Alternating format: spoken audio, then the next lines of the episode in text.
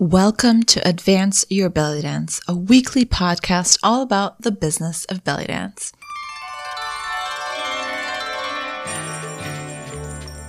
I'm your host, Zana, and every week you'll get belly dance business tips you wish your dance teacher told you when you first started. From how to start your first email marketing list to what you actually need on your website and everything in between. Let's get started.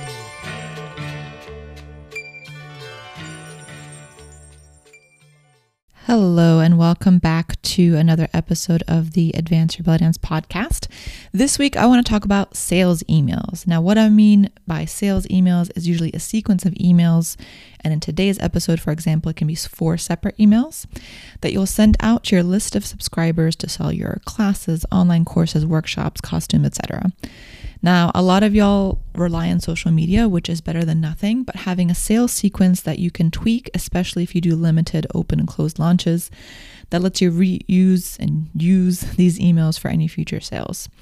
Now, these four tips I'm going to give you today, you can split up into four separate emails to send over a period of time, like say two weeks for the launch of a new class, for example.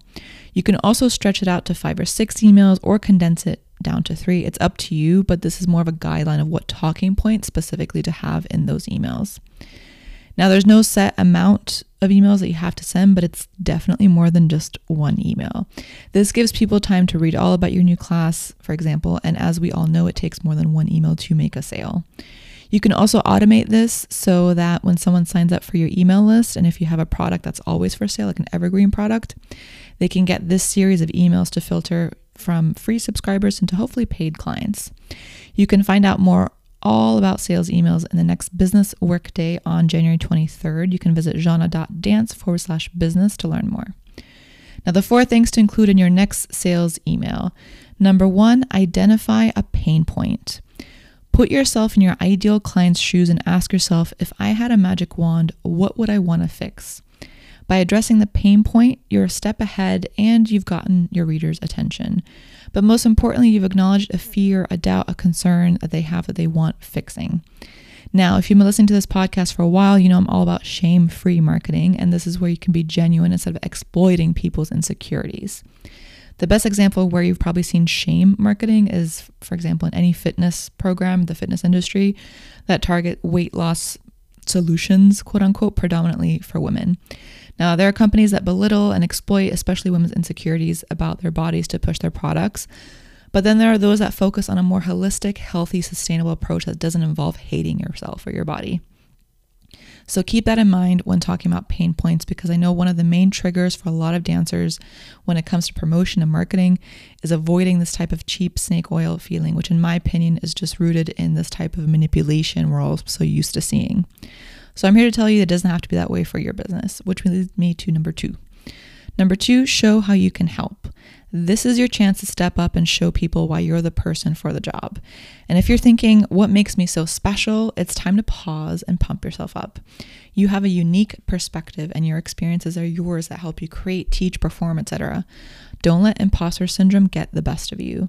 You can list out all the benefits of working with you in an FAQ, so frequently asked questions section, or choose a few benefits to focus on in this email and lead people back to your sales page on your website to read more about all the other goodies they get from working with you.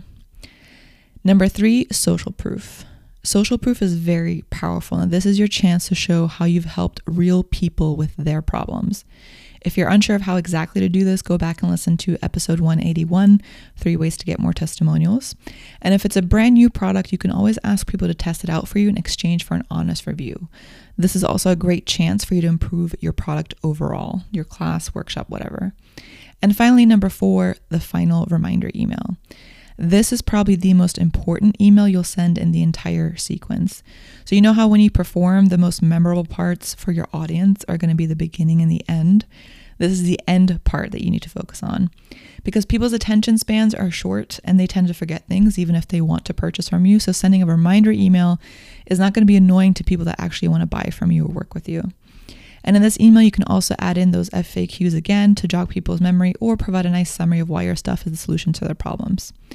So, to recap, the four things to include in your next sales emails are number one, identify pain point.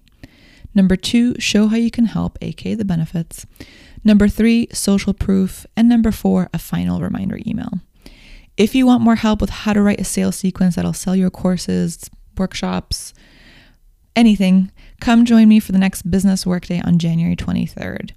Business workdays are special business trainings where they're part training and part accountability, where you get to complete tasks in real time and get feedback from me in a small supportive online group session.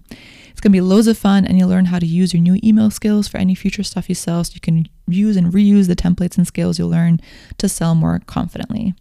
Head on over to zana.dance forward slash business. That's Z A N A dot dance forward slash business, and I hope to see you there. Thanks again for listening, and until next time.